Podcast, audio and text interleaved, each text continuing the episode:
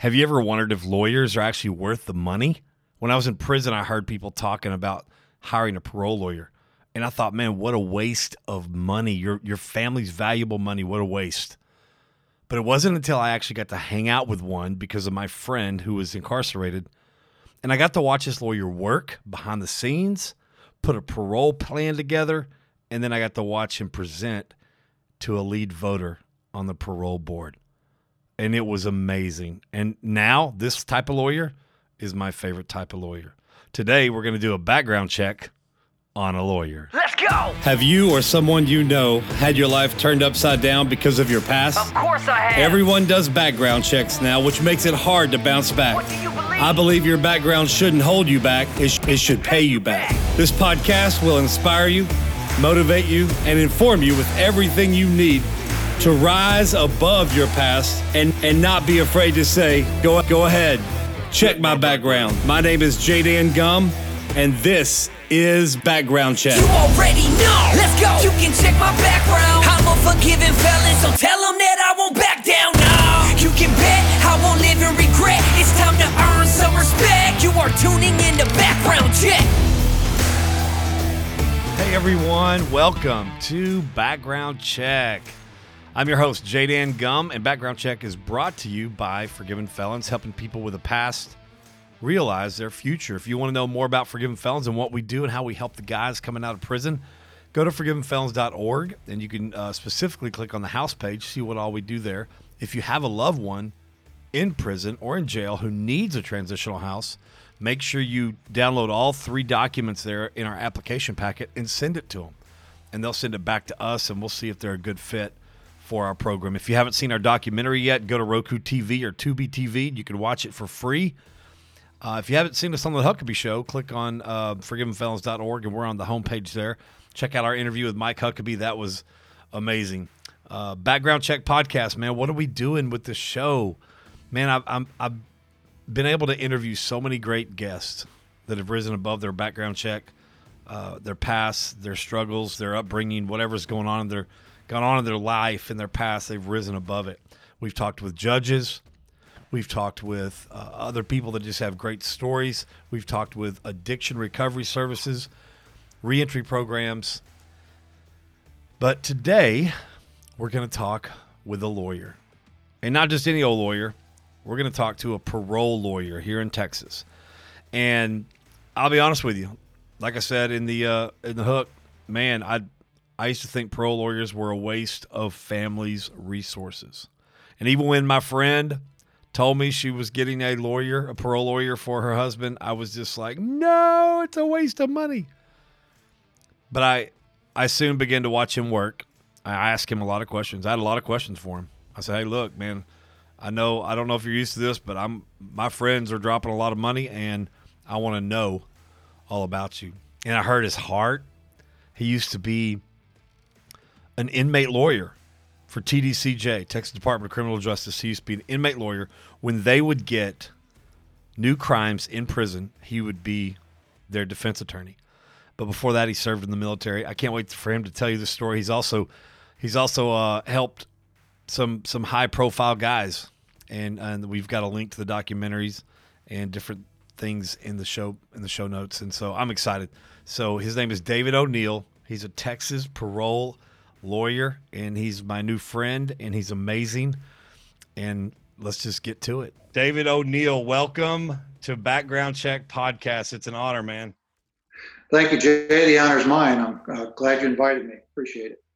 Well, uh, as you know, as we've already talked about, Background Check Podcast is just a, a, platform to share stories, information, inspiration, motivation, and information. I, I feel like as um, you're a parole lawyer, so you have a story of how you got to got to be where you are now, and you have a little a little background of helping helping inmates out even before before you do what you do now. And so, just spend a few minutes just telling us, you know, who David O'Neill is, what you've done in the past, and how you got to where you are now. Sure, Jay. Thanks. Uh, prior to my being a lawyer inside Texas, uh, I spent 21 years in the Marine Corps.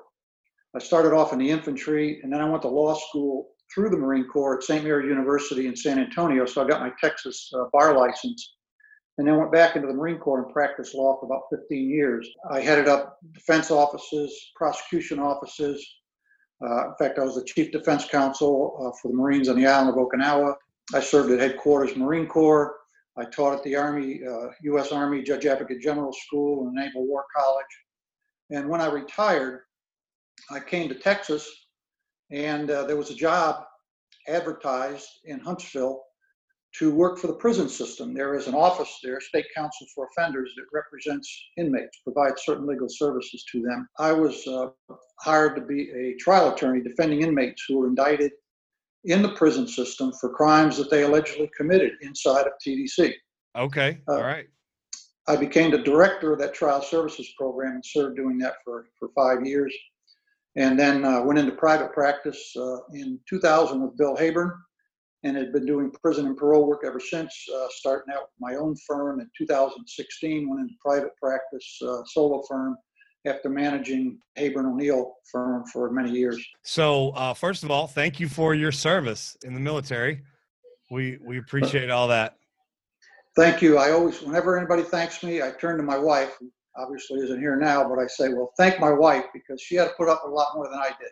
Oh, I bet, I bet. So you worked for the state uh, counsel for offenders, uh, inmates in, that got in trouble while they're in prison. So what are what are some examples of cases uh, that an inmate would need a lawyer like yourself at that time for?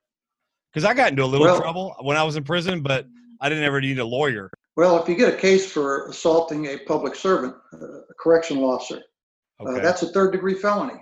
And Wow. everybody in the prison has at least one prior, so they're going to be a repeat, if not habitual offender. So most of my clients are looking at 25 to life. wow. Uh, there was also drug cases. Uh, there were cases involving cell phones, and we had the occasional escape case. There were uh, obviously some inmate assault cases. So there was a variety of cases like you'd see on the outside, represented the everything from uh, manslaughter and murder cases on down to possession of marijuana. In fact, represented a client who was charged with possession of marijuana on death row, if you can believe that wow. marching the guy back and forth to, to, from death row to prosecute him for a small amount of marijuana. My goodness, that that is that's insane. First of all, you can't get marijuana on death row without some sort of uh, staff help. I mean, One one would think.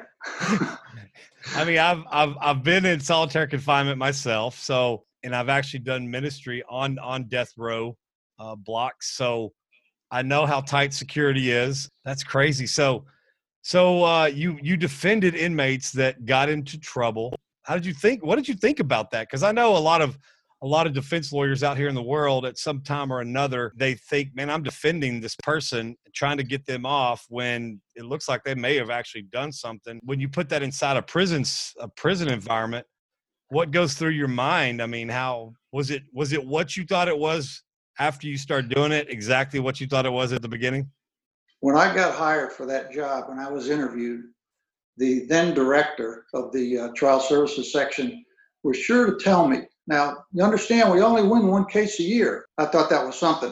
Uh, wow But when I took over that position, my attitude was everybody deserves a lawyer for when they're charged. And quite frankly, most of the inmates admitted that they were guilty and took a plea uh, deal.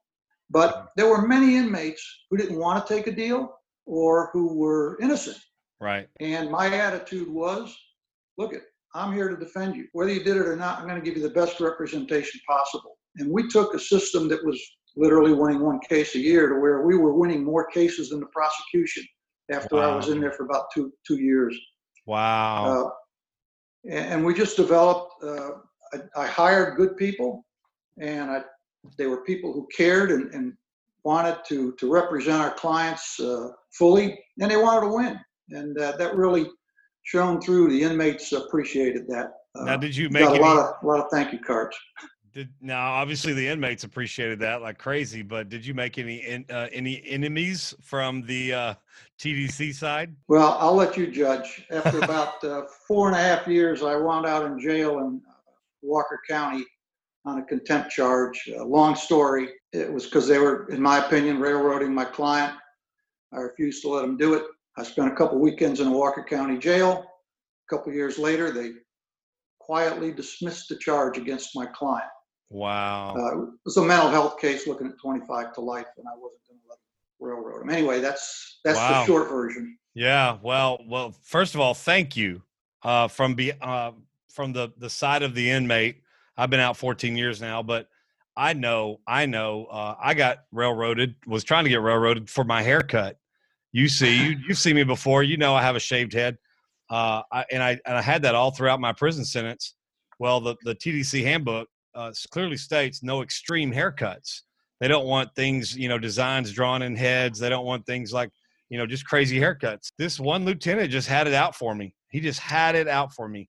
And he wrote me a case for an extreme haircut. I did I didn't know what to do. I didn't even know how to act. And you know, it's it was a minor, so I didn't need a lawyer. Bef- before I went to court, I was just like, I don't even know what's going to happen. You know, and so I saw the warden one day walking down the hall and I just pulled him over and I said, "Warden, do you mind if I speak with you?" And he let me talk and I said, I got a case written up for for an extreme haircut. And he's like, Well, you have no hair. I said, I know. and I use I use my state razors to to cut my hair. And I don't borrow anymore. I don't do anything. So everything I I just shave my face and shave my head. So but I saw if I hadn't talked to that warden, I saw in the court hearing what what it would have ended up like you know and so i know if it happened to me on a small level of railroading i can imagine on your level where they're trying to um but, but thank you thank you for uh, having our backs back then and uh and i think that that is just man that just kind of it just kind of rolls over into what you do now i mean you're still fighting for the inmates you're you're trying to as a parole lawyer that's what you're doing you're trying to convince that same system to let these guys and girls go. And so to give them a second chance. That's Right. that's what our business is all about, giving people Right. a second chance. you were also a part of a documentary of a uh, of a guy named Robert Coney. Um, Yeah. You were already into parole lawyer at that time, right? Yes. Okay, so so you you got to work with his case in in what in what capacity? Because wasn't he eventually found uh, that he didn't do the crime that he committed, or was it just Uh, Yes, the family had contacted me to hire me uh, for a writ. Uh, I never heard back from them. Turned out they didn't have the money to hire me, but uh, the story that they had written about was pretty compelling. So uh, I finally had some time to take the case on pro bono. So I went to see him, and when I arrived at the prison unit, I think I relay in the uh, documentary that the guard met me and said, "Hey, are you here to see Pops Pops Coney?" I said, "Yeah." He said, "Well, you got to get that guy out of here. He doesn't belong here." He was, gosh, he had to be in his 70s at that point. When I sat down with him, he said, uh, and asked him, you know, about representing him. He said, "Well, they had a hearing in Lufkin, and the, the judge, Judge David Wilson, apparently took the case up himself and looked into it and uh, determined that he was uh, not wrongfully convicted of the offense." wow? And that went up to the Court of Criminal Appeals, and uh, they confirmed that. And so he was uh, still sitting in prison. I said, "What are you still sitting here for?" And he says, "Well, they haven't released me yet." So I contacted Judge Wilson, set up a hearing date, and we moved to get him released. Of course, uh, the judge had the hearing, ordered him released, but they had to process him back through TDC.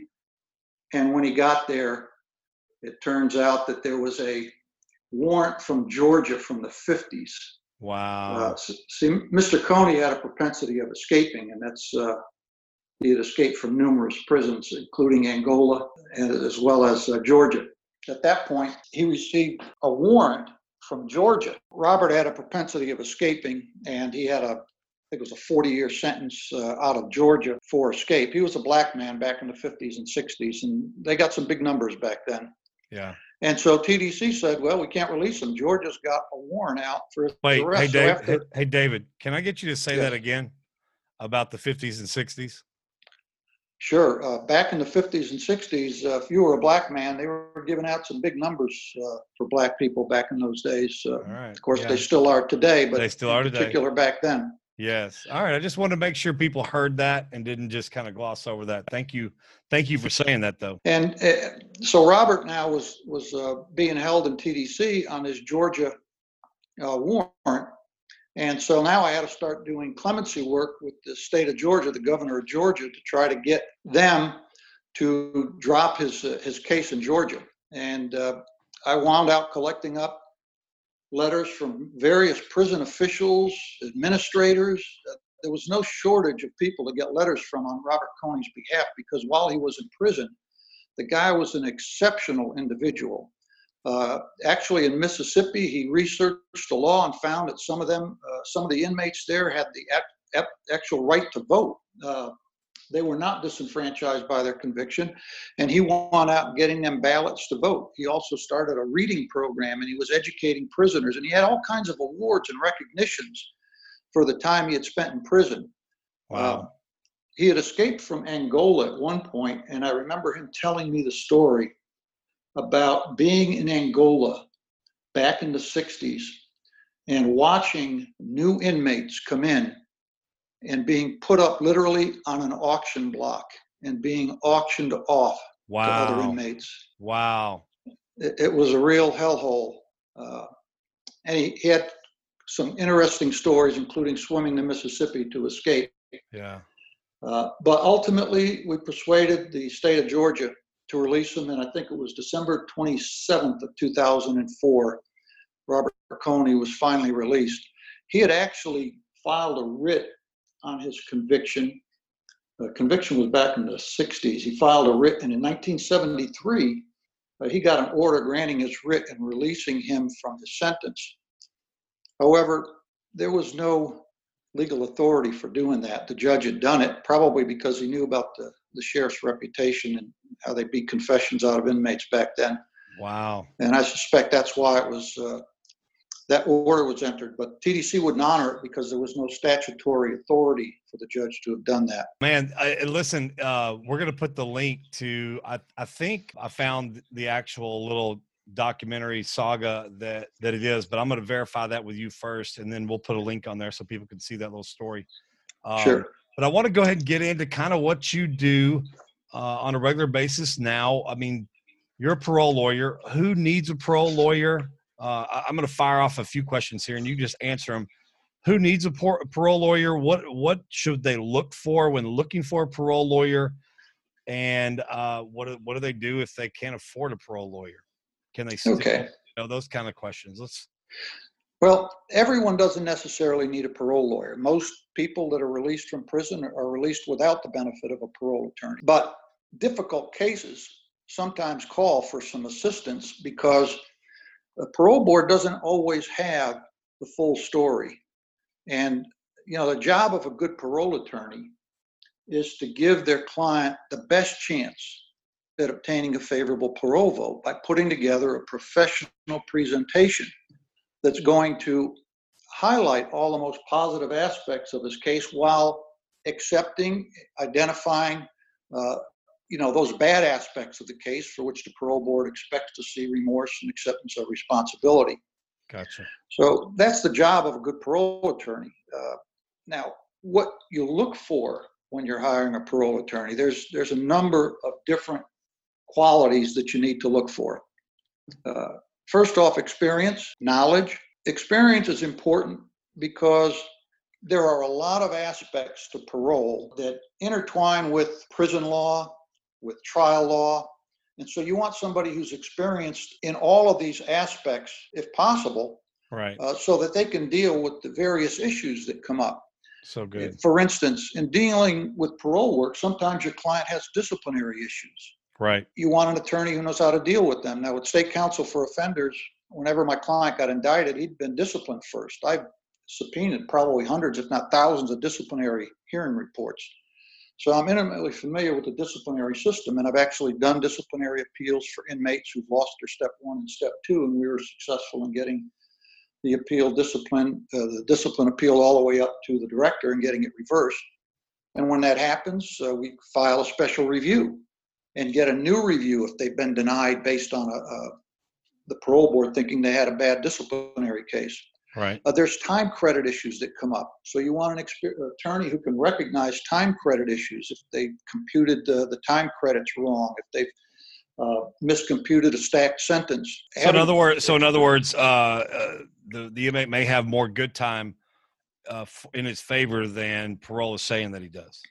Yes, they'll usually get the good time right, but sometimes they'll mess up on the stacked sentences Gotcha. Uh, and sometimes I will advise folks on plea agreements, attorneys and families, because time credit issues can actually circumvent needing an attorney for parole. Uh, one example is we advise people sometimes when they're an offense that they're facing on a new charge, about to go into TDC, they have time credit.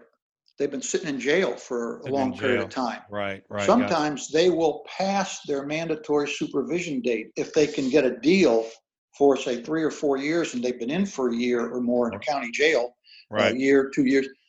So that TDC is going to be required to release them on mandatory supervision. They won't even have to go up for parole because if you pass your mandatory supervision date and you haven't been considered by the board, they're required to release you. And let me just explain uh, something real quick about that. So, uh, because everybody listening may not know what mandatory supervision dates are, uh, what we call inmates, we call that our short way. There's a couple different. Uh, there's a long way discharge. I mean, you do your full sentence, and there's a short way, and that is the mandatory supervision date in which the state feels like you've done you've done enough of your sentence to where you know as long as you've got a clean record, you should be able to be let go. So that, in, in other words, if somebody sits in jail for for a year and they get a two year TDC sentence, 11 months and 15 days is the mandatory supervision date on a two year sentence.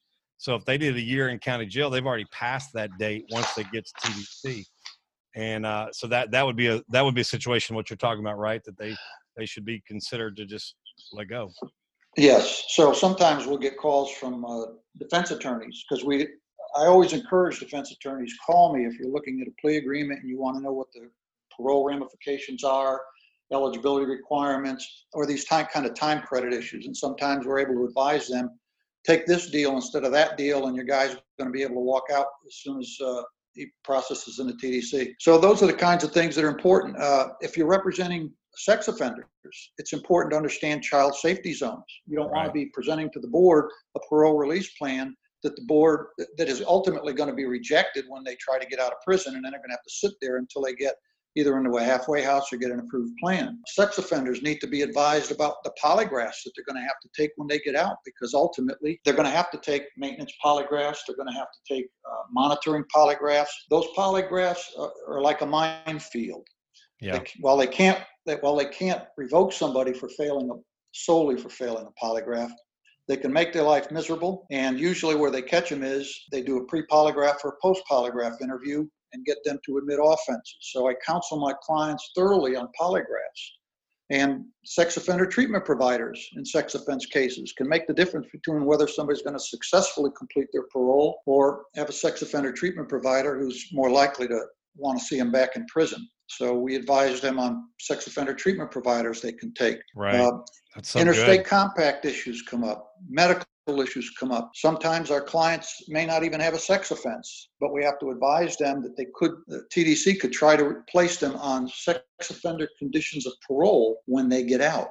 Wow. The parole division will look at them and, and uh, send up requests to the parole board to have sex offender conditions imposed. And there's a whole bunch of ways that we've been able to successfully keep people from having those conditions imposed when they don't have sex offense convictions. But there's there's a lot of nuances involved in the parole business. And the more your attorney knows about all these nuances, the more effective he can be or she can be in the representation of the client. Right. And Well, so we know what you do. What are some things you don't do? Well, I used to do writs and trial work, Okay. but uh, in recent years, I have focused on parole and prison work.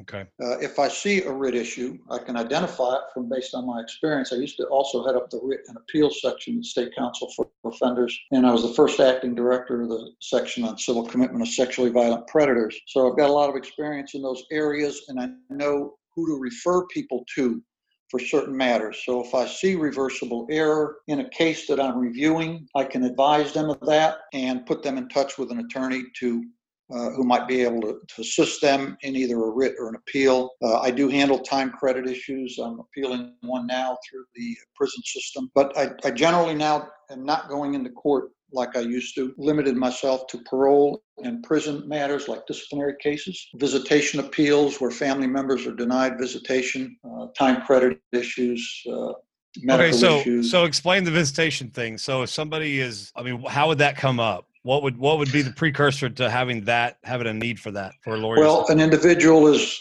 uh, got family members on their visitation list, and then they receive a notice that one of the family members is going to be has been denied visitation privileges for some alleged misconduct, and oftentimes they're not told what it is.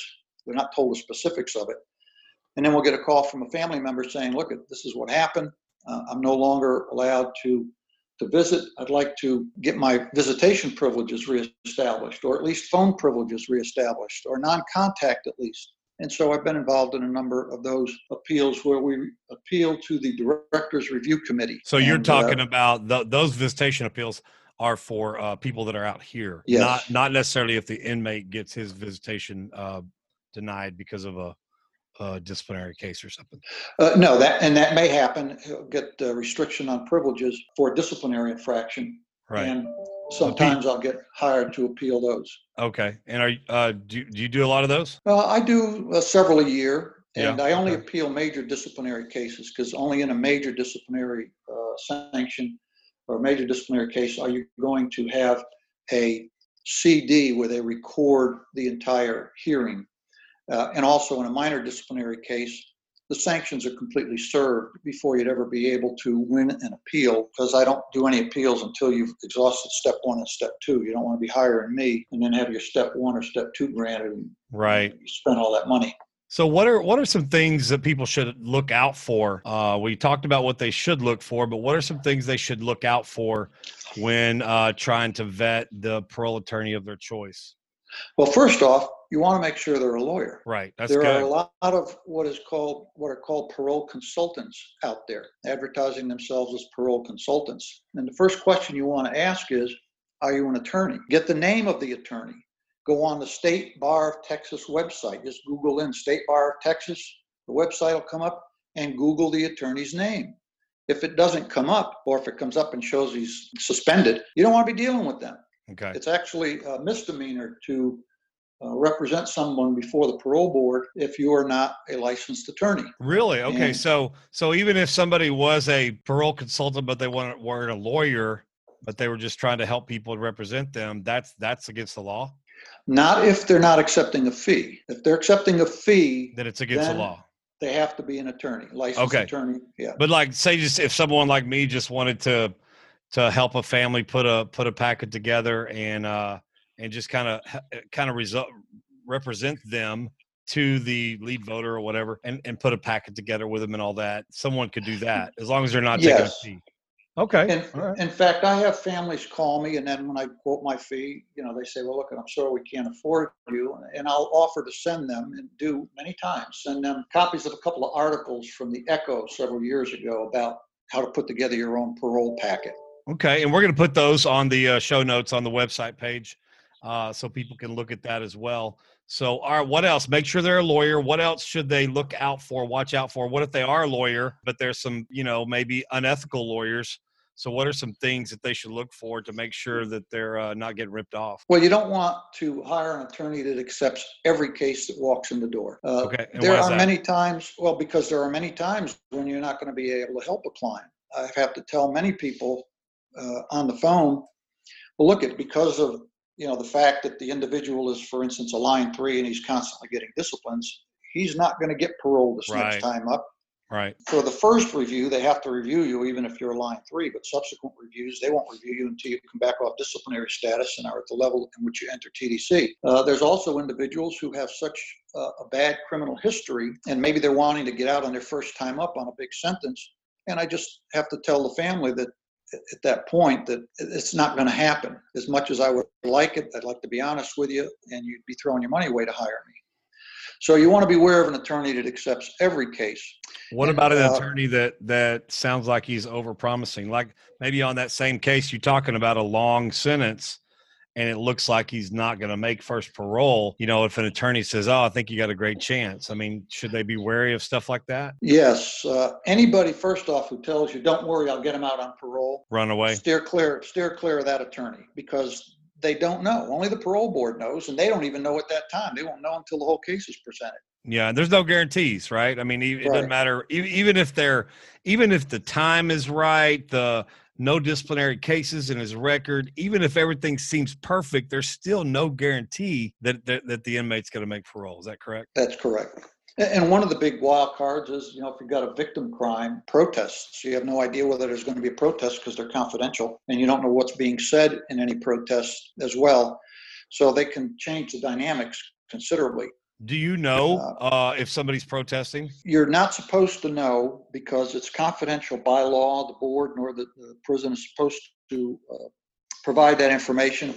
Sometimes we have been able, through various means, to determine that there is a protest in a case, and so we can address the specifics of what we think is in that protest. But that's that's the exception. But sometimes we do. Okay, but yeah, as far as knowing exactly who it was and why they protested, you, you'll never know that, No. right?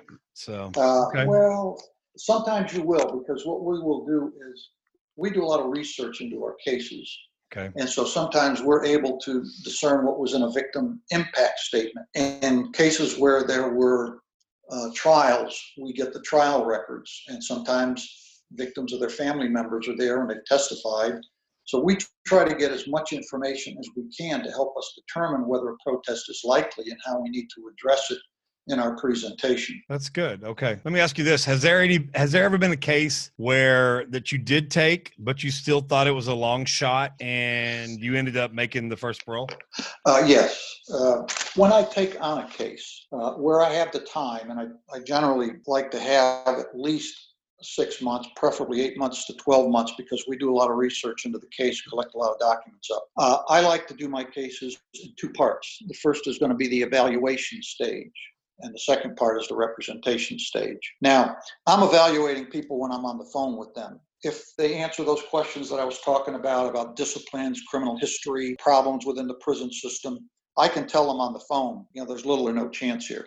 Right. Uh, but s- most times, you, those aren't the calls you're getting. So we do the evaluation. And the evaluation, I write to the client. I get a lot of written information from the client, releases to get documents from the police, from the district attorney, from the courts, from the prior attorney, get a life history from them. Then I'll meet with the client. Of course, during the pandemic, we were having to do this by phone. I get more information. And then I write up an extensive evaluation, uh, computing their parole score, giving them a parole approval statistics, assessing how difficult the case I think it's going to be, laying out my course of action, how I plan to proceed. Uh, and then providing a lot of information on the parole process, the parole officer interview that they'll undergo, and how to write support letters. When they get this evaluation back, they will then decide what to do. And there's times when I will tell a client, I see little or no prospect, uh, or it's going to be an extremely difficult case. And the family may still choose to hire me with full knowledge of that for a number of reasons. Sometimes their loved one is looking at a sex offense where the set off could be up to 10 years if they're denied.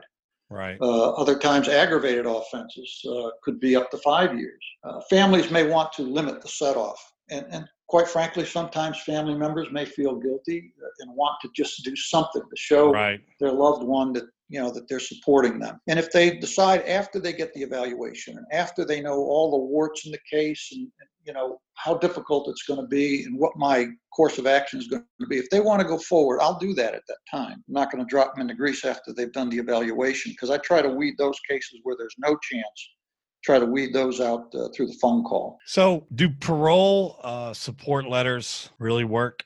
Parole support letters are important because the parole board knows that the chances of an individual recidivating is the greatest when there's a poor support plan, poor support network. Okay. So it's important that the board knows that there are people there who can assist. Ultimately, they'll impress upon you that it's up to the individual, the offender. He's the one who's going to make the decision as to whether he's going to uh, recidivate. But the chances are much greater when there's no outside help, no family support network. So yes, they're important in that regard. We've I've had cases where I've gotten parole with no support letters or with just one or two, uh, and sometimes we'll get 20 or 30. But yes, they do. They are important to the board because the board wants to see what kind of support the individual is going to have to keep them on the straight and narrow once they're out. Okay. So, uh, some essentials in the probe uh, packet then would be support letters, maybe a history of um, if an inmate has a clear record with no cases, make make sure that's in there. Uh, accomplishments, maybe when they were out in the real world. Yeah, Absolutely. What I tell my my clients is I not only want to see the certificates that they've achieved in parole in uh, in prison. Uh, I want to see any letters from prospective employers so that the parole board knows that this individual is going to have the opportunity to be employed. Now, many of them won't have that.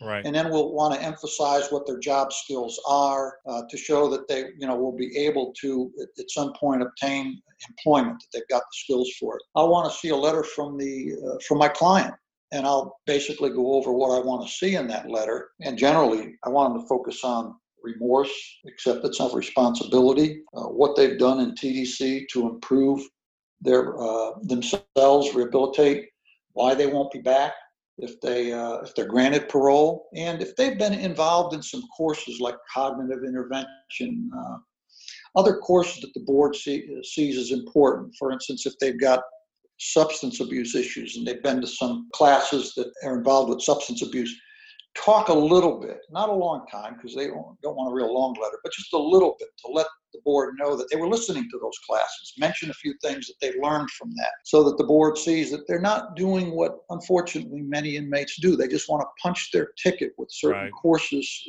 and parole board will see that and they'll grant me parole. Let me ask you this: uh, just from the cases that you've done, you've represented, and, and including all the yeses, all the all the all the approvals, and all the denials, based on those approvals and uh, denials, do they do a good job at reading whether these people are ready to go home or not, and letting the right people out at the right time? I can tell you from my personal experience, the board has always provided me with the opportunity to give input. They've listened to it, they've read it. Uh, their discussions with me on the personal interviews, because I always request a personal interview with the lead voter, uh, indicate that they've looked at the record, they understand it. So my clients, almost to a one, understand that they got a full hearing when the case is closed. They don't. We don't always agree with the decision, Right. But I, I feel confident with the collection of folks on the board now that you're going to get a full hearing. At least that's my experience. I can't say that was always the case. Uh, years ago, there were some individuals who were more problematic, but the present complexion of the board, uh, myself, Bill Habern, uh, Gary Cohen, I know, uh, all, all the top-notch parole attorneys uh, that I've talked to are, are convinced that we get a fair hearing and we're happy with the complexion of the board.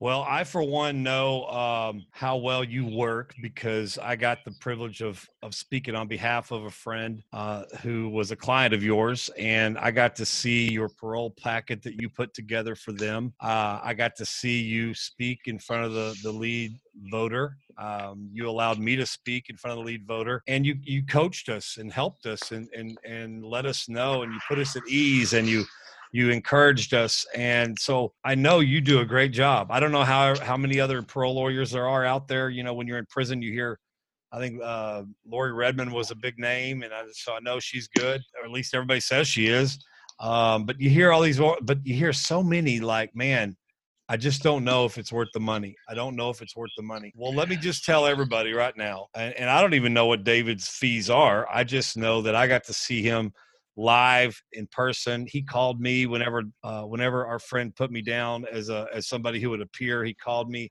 He asked me questions. He talked to me. He vetted me, uh, and then I turned around and vetted him too because I wanted to know who was representing my friend, and and he appreciated that. You and I think you appreciated me asking information about you and wanting to know about you, and and I was very impressed because you because of your past being the inmate uh, defender for their new new new crimes. I I was just impressed with you, man, from day one, and that's the reason you're on this show. That's the reason I'm I'm telling people that you know if you're considering a parole lawyer, consider David. Well, I appreciate your comments, Jay. It does bring up another point that you want to look at when you're hiring an attorney, and that is, are you going to be able to get to talk to that attorney when you need to? Yeah, You know, by the time people get to parole, they've had trial attorneys, some of them appeal attorneys, writs attorneys, some of them multiple attorneys. Not always uh, is it a problem, but the biggest complaint I do get is that they couldn't talk to their attorney. All of my clients uh, have my cell phone, and I'm always talking Accessibility. yeah, accessibility is key. And I tell you what, I mean, you were even going through some personal things during that time, yet you still made sure you were accessible to to me and and our friends, the family that hired you. And so that was impressive to me that you were you were you admitted you were kind of going through some things in your personal life at that time and yet you still made time to answer our questions, keep us keep us updated on everything. So, man, you're just you're top notch in my book, and uh, we're we're definitely going to have all the ways of getting a hold of you. Everything we've talked about on the show, all the links. He's got a great website. Everything we've talked about is is is on his little website page. Uh, I think under the resource page, uh, as well as the well, he's got a good resource page, and he's got he's he's got great pages about just statistics. It also talks about you know just from the beginning who should hire an attorney, should I hire an attorney? It just goes through all the stuff. So uh, his his website is very professional. We'll have the link on the website plus the uh, the information that if you um, if you can't afford an attorney, then uh, the information he gives to everybody who uh, who can still put a you know a good packet together. So David, man, I thank you. for If I could just, let me just, I'll quickly hit on a few other things that you want Yeah. to look at in hiring Yeah. a parole attorney. Absolutely First off, every parole attorney should be willing to give you a copy of the parole presentation. That's Okay. another warning sign if they're not going to do that. That file that the parole attorney puts together, that's the client's file. That is not the attorney's file. Uh, I provide my my clients all my my work, you know, ex- except under Michael Morton if it's prohibited from discovery under the Michael Morton Act, and Right. it's the only exception. But that Yeah, client, Yeah, and I remember you. I remember you gave our friends a hard copy that day. I think you Yeah. might have even offered me one. Uh, but uh, well, but no. that's that's that's because I had a release from my client Yeah, authorizing me yeah. to do that. So the only reason that that somebody wouldn't offer you a copy of that is because maybe they're being unethical and they really don't have one to give you, and they're just trying to hide that fact. Well, there could be many reasons. I don't want to speculate, but Yeah. uh, that's one of them. Uh, maybe they haven't submitted something. Maybe they're not really happy with what they submitted or don't want anybody to see it. Gotcha. Uh, and it could be just something innocent, Right. but you're entitled to a copy of that. You're All right. also want to look and make sure you talk to your attorney about are they going to request an appearance before the lead voter? That's important. The lead voters are giving personal appearances to attorneys who request them.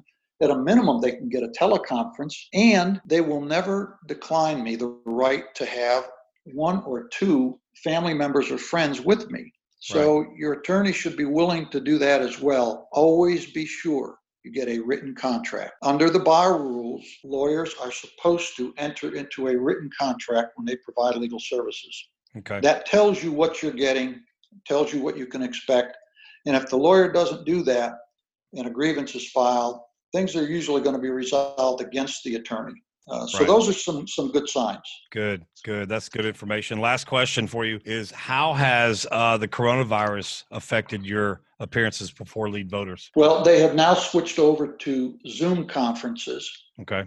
Uh, so I request a Zoom conference in every case where we can't get the personal because of the uh, coronavirus. There have been a there's been one case anywhere where there was difficulty and we had to do a tele teleconference because the board wasn't set up to do the, the Zoom yet. But Okay.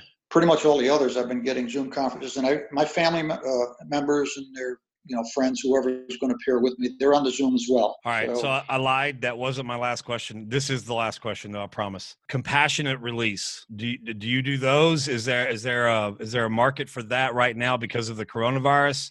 Uh, I know they're I know they're doing that in fed, federal prisons. Is is that something on the state level they're doing? The governor here is is not, as you know, he's been pretty tough on releasing individuals to bond because of the coronavirus. Yeah. You know, in Texas, we do have what's called medically recommended intensive supervision. Okay. And I I addressed that on my article about what defense attorneys need to know about parole. But unfortunately, it's it's very limited. A lot of people aren't granted medically recommended intensive supervision. And to tell you how difficult it is, you have to uh, pretty much be in a persistent vegetative state if you have a sex offense. Yeah. Uh, if you have an aggravated offense, the, the, the burden is very, very high. And they don't just consider your medical situation. You may get through the doc. This initiates with the doctor, by the way, and you don't need Right. an attorney for this. Right. you Okay, could- gotcha. you get one. Uh, it initiates with the doctor. The doctor has to recommend you to TDC doctor or UTMB doctor. Then it goes up to ultimately to the parole board, and they're going to vote on uh, whether to recommend the medically recommended intensive supervision. But they're bound by the statute, and the statute sets a very high bar, particularly in aggravated cases and in uh, sex offense cases. And if the offense is very heinous, uh, even if you meet those qualifications, uh, they take that into account and they will not grant medically recommended intensive supervision in many of those heinous offenses. Okay. All right. Well, man, uh, this has been incredibly informative. Uh, I, I kind of knew uh, maybe two or three of the answers already, but you have given us way more information than uh, than I ever could have expected. So this is going to really help a lot of people. And again, if you're listening, we're, we're going to put all David's information on the show notes on the website, forgivenfelons.org, background check, and uh, you'll, you, you can even see a picture of him and all that. We'll put the links to the documentaries of the gentleman that he um, that he represented. And so, David, thank you so much, and I appreciate your time, your information, and all you do for the inmates. Well, thank you, Jay. Uh, I appreciate all you do too. By the way, what you do is very important. Forgiven felons. I meant to mention this also. The religious programs in the prison. If a client is religiously inclined, the board views them very favorably. Okay. So awesome. Uh, anything that individuals can do to get involved in uh, rehabilitative religious programs within the prison system can be very helpful. But uh, Right. thank you for your time. I, I really appreciate it. All right. Well, thanks. Thanks again, and uh, good luck to you. And we hope to send some people your way. Thank you. You have a good day. All right. Stay safe. You too. You stay safe out there. Okay. Bye. All right, bye. You know, I think I may say this almost every episode, but this really was one of my favorite episodes so far because this man, David O'Neil, fights for the same type of people that I used to be. And although I was only in there for three years, I had a five year sentence, two five year sentences. I probably could have used a parole lawyer, but in Texas, uh, you don't make parole early when you have DWI cases. And my friend had a DWI case, and and he had ten year sentence, and there was just no way that he was getting out on his first parole. And I think a lot of it had to do with the presentation that that David put together. And I don't even know the total amount that my friends spent. I just know that fees for lawyers of David's caliber are are quite expensive. But at the same time, high caliber lawyers like David don't don't offer the same assistance that he is offering to people who can't afford his fees. He he posts on his website. He has uh, the parole plan in, in an article, a PDF article from the prison newspaper called Echo, and it tells you everything you need to have in a parole plan. And most lawyers won't even go that far, you know, but he worked his tail off for my friends, and my friend made his first parole on a 10 year sentence DWI case. And and I just I have a new respect for for lawyers in general, but mostly parole lawyers. But I thought it was interesting some of the things he said, you know, what to look for in a lawyer. I mean, he's basically telling you that there are some crooked parole lawyers out there too that just want your money. Listen, if you have a loved one in prison and you are thinking about hiring a parole lawyer, go to his website, at least look it over, check him out. Call me if you need a reference. But look at all his resources, look at everything that he does.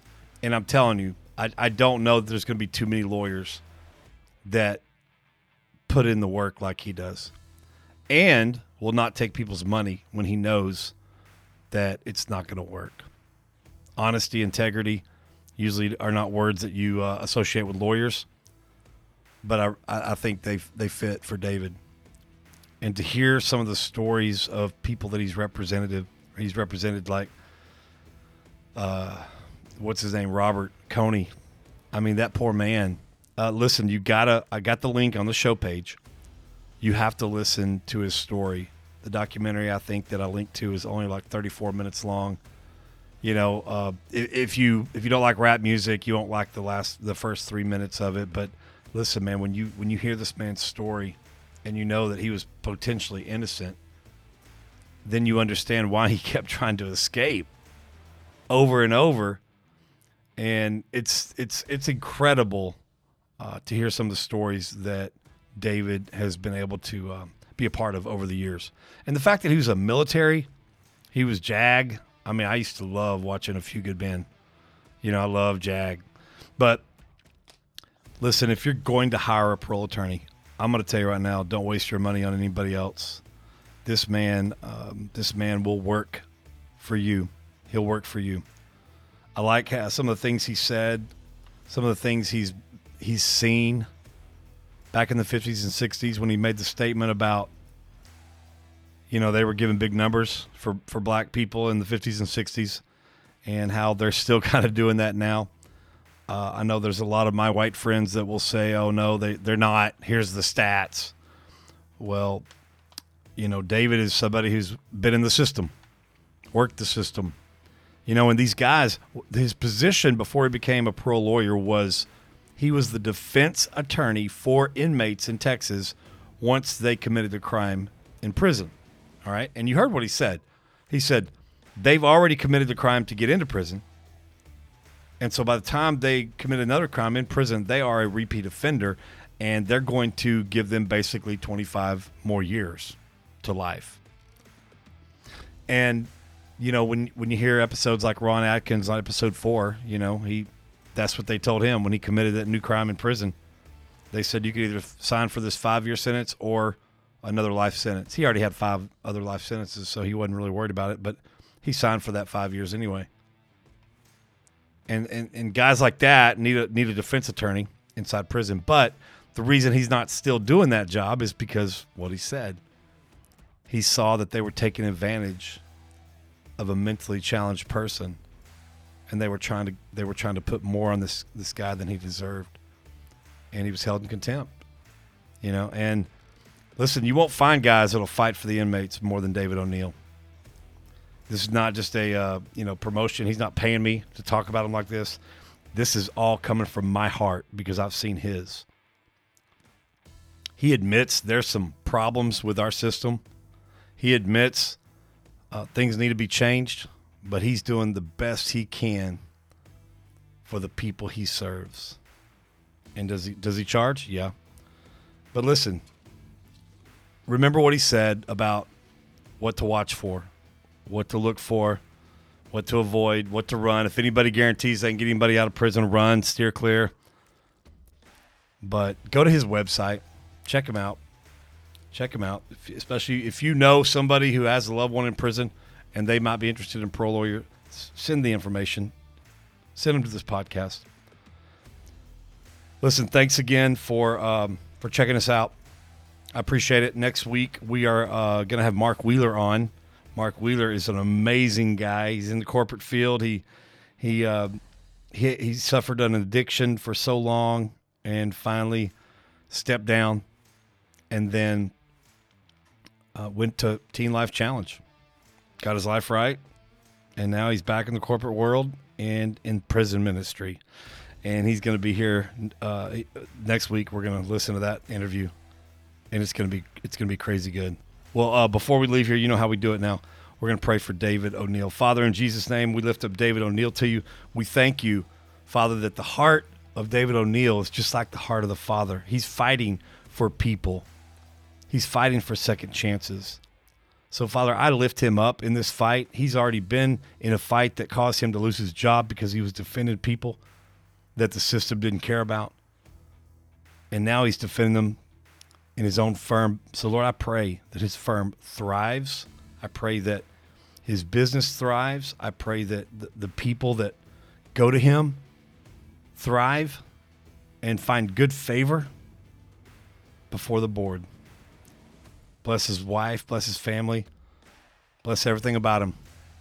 Give him strength when he's weak, and give him creative wisdom in presenting cases before the board.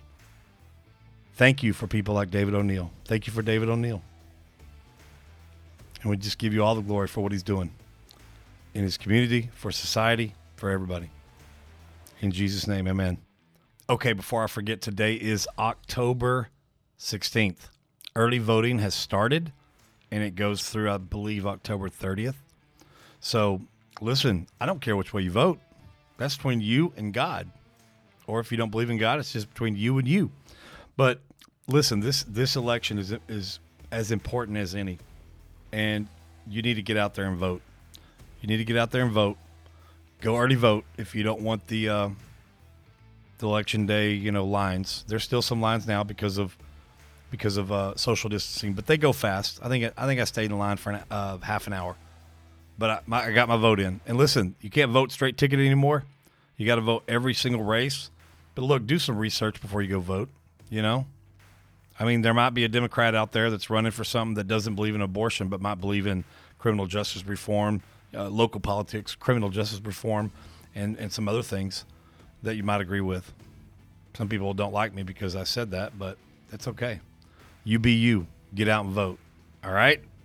All right, we'll see you next week on Background Check. Uh, we're we're going to have Mark Wheeler. Thank you for tuning in to this episode of the Background Check podcast brought to you by Forgiven Felons, helping people with a past realize their future. For more information, please visit forgivenfelons.org. Follow us on Instagram, Facebook, and please don't forget to subscribe so you'll never miss the latest episode. I'm Jaden Gum, and this has been Background Check.